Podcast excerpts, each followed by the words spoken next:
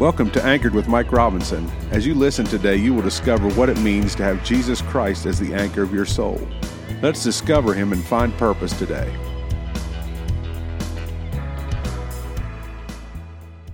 I just want to say up front today here on Anchored with Mike Robinson that, um, you know, God is bigger than all this. That's the thing that keeps coming into my heart that as we progress through the hour that we're all living in today, that God is bigger than, than everything. He, he'll have the final say. All we have to do is trust and obey. It's an old song we used to sing in the church, trust and obey. And I believe that that's still what we have to do in this hour that we live in. You know, I just this this theme freedom requires bravery has been in my heart. And and you know when I see the the when I look through the history even of America and the history of great men and women of God throughout history and all from all nations of the world, um, you know I see so much that freedom requires bravery. That to to live for freedom, you know, Galatians uh, says that Jesus said that he he died to make us free. Uh, for freedom, Christ has set us free in Galatians chapter five. And I want to share something new um, you know that I, I found out uh, about the Declaration of Independence uh, in America when uh, when these there was 56 people that signed the Declaration of Independence in America um, for it to become America, and um, every one of them risked their lives by signing this declaration. But there was one in particular, John Hancock. If you've ever seen his signature on the Declaration of Independence, um, John Hancock signed his name uh, bigger than anyone else on the document. And history says that um, he signed it very big so that King George could read it without his spectacles. He and these other signers faced death, banishment, imprisonment, being hated by others. I think of Jesus first of all today, as his bravery led him to the cross to die for our freedom.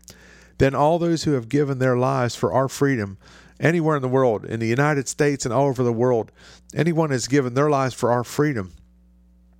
Man, th- this this has been this is happening through through the ages for people to bring freedom to a nation, to bring the word of God to a nation. that people that brought the word of God to America back in the beginning, they the freedom required bravery, you know. And I have to wonder who will be the, the, the John Hancocks of this hour in this generation. Who will we be in this hour? Who will stand up on the side of Jesus and the Bible? And who will lay down and stay silent on the issues of true freedom? You know, we need to stand. It's for freedom that Christ has set us free. We got to make our signature big like John Hancock. We must believe our beliefs and doubt our doubts. Freedom requires bravery. Be brave today, my friends. You know, Matthew 28 18 is probably just one of the verses that just helps me to be brave in times of, of uh, that, that I need to be brave. And it, it says this And Jesus came and spoke with them, saying, all authority has been given to me in heaven and on earth. He said, Go therefore and make disciples of all nations, baptizing them in the name of the Father and of the Son and of the Holy Spirit, and teaching them to observe all things that I have commanded you. And he said this, And lo, I am with you always, even unto the end of the age. Amen. That last statement, that last statement is what gets me. I love it when God talks like that. He said, I am with you always, even to the end. It's so motivational. You know, I love it. He said, I am with you always, even unto the end. That puts the umph in my try to make it triumph. Do you understand what I'm saying today? When we when we go, he goes. We're not alone. When we go, he goes, even unto the end. You know, there was a famous missionary that I read about. His name was John Paton, um, and he felt God called him to the Hebrides in the South Sea. And he had a thriving church. I mean, he had a large church uh, doing very well financially with numbers, everything else. People were getting saved and people were coming to know the Lord.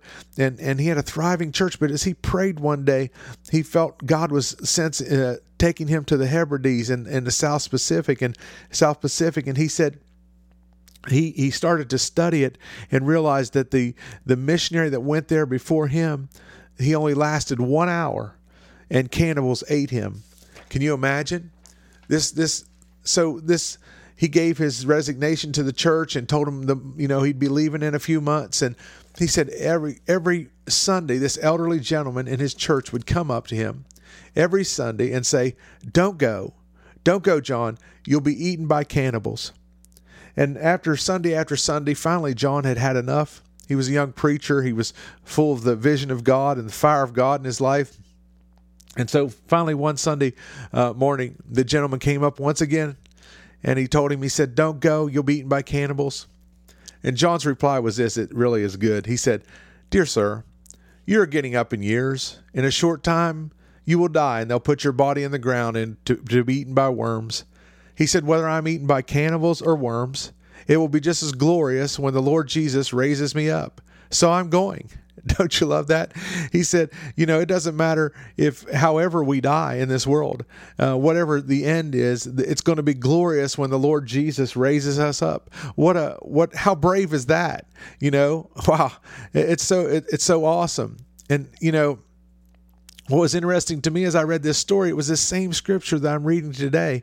Um, he said the scripture that sealed the deal for him to go to that island was Matthew 28 20. Lo, I am with you always.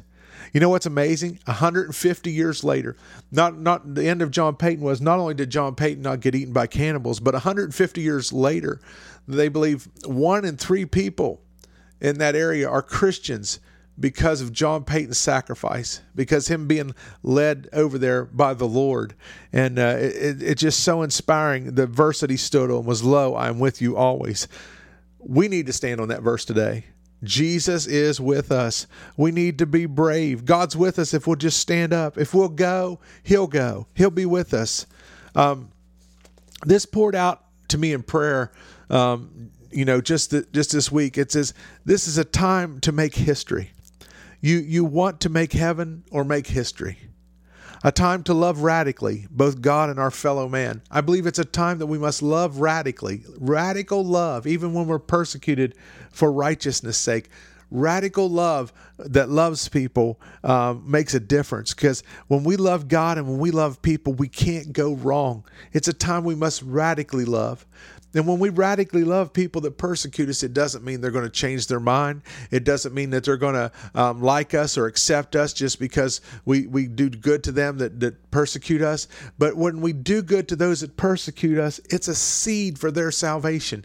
It's a seed for them to come to know God. It's a seed um, for them to to get where they need to be. And so we have to. It's a time we have to radically love. We got to be brave and radically love people, friends. It's a time to harvest urgently.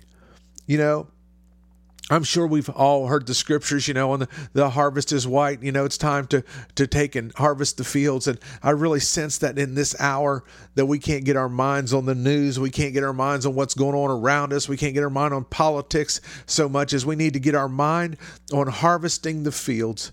It's time that we radically, or uh, we we we radically um, love and we harvest urgently, you know, with an urgency about us. With it's an emergency. It's there's there's an urgency, and we have to um, we have to see it as that. If if if time if this is the end time, and we know the end time started on the day of Pentecost, but we know that if this the, if this is the end of the end, then friends, we have to we have to love radically, and we have to harvest urgently. The next thing I want to say is it's a time to pray fervently.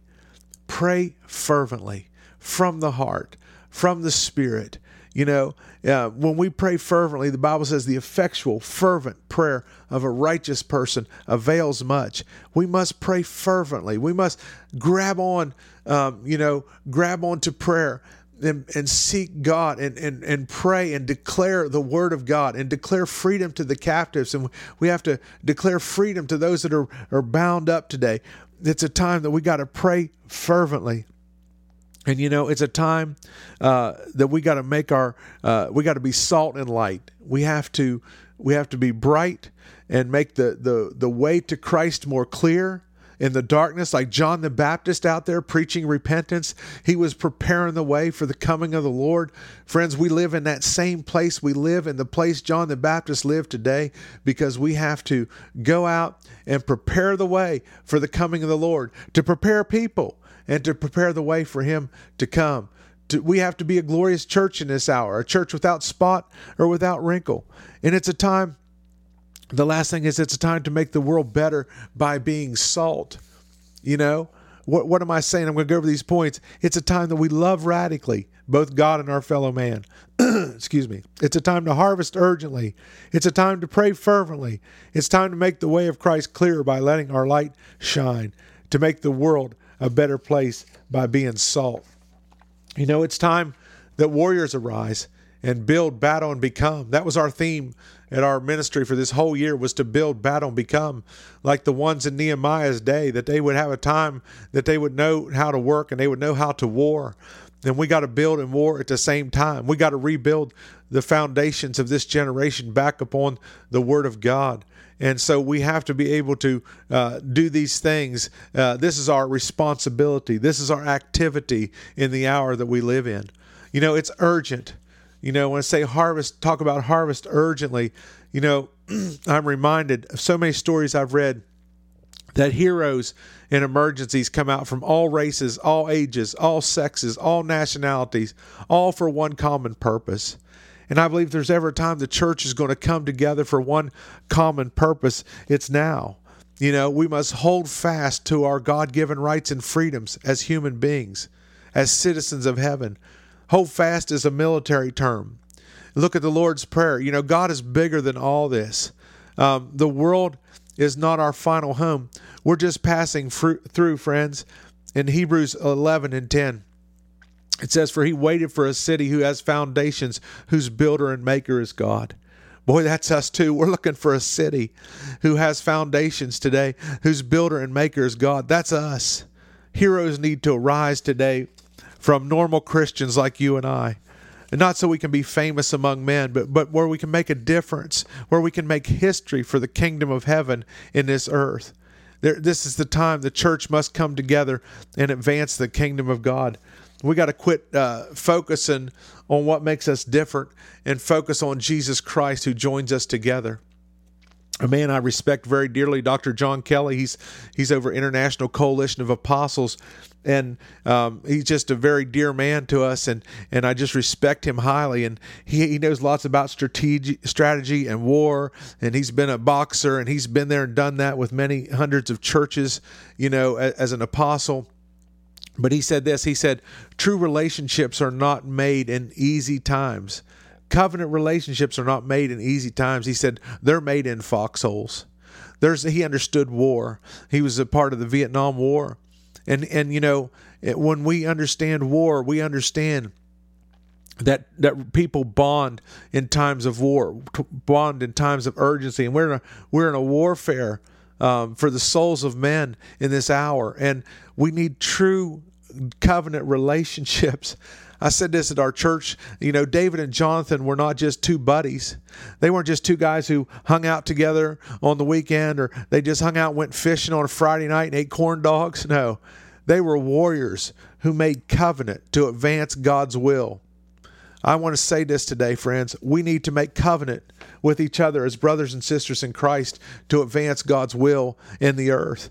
You know, we we got to understand do we want to just make it to heaven or do we want to make history? Because now's the time heroes must arise. I believe you're a hero. I believe god is i believe god is touching the giant on the inside of you that you're a you're a child of god like gideon that you're a mighty man or woman of valor today and i believe god is touching into that person today that's going to cause you to rise up and stand up and be brave in this hour. I pray in the name of Jesus today that you would be brave, that you would walk with God with all your might, that you would you would go out and you would love radically and you would harvest urgently and you would pray fervently, my friends. I love you all and look forward to talking to you next time. In Jesus' name, amen. Thanks for tuning in today. You can find us at anchorchurch.live. Please let us know you're listening by filling out the digital connection card on our website. Again, that's anchorchurch.live.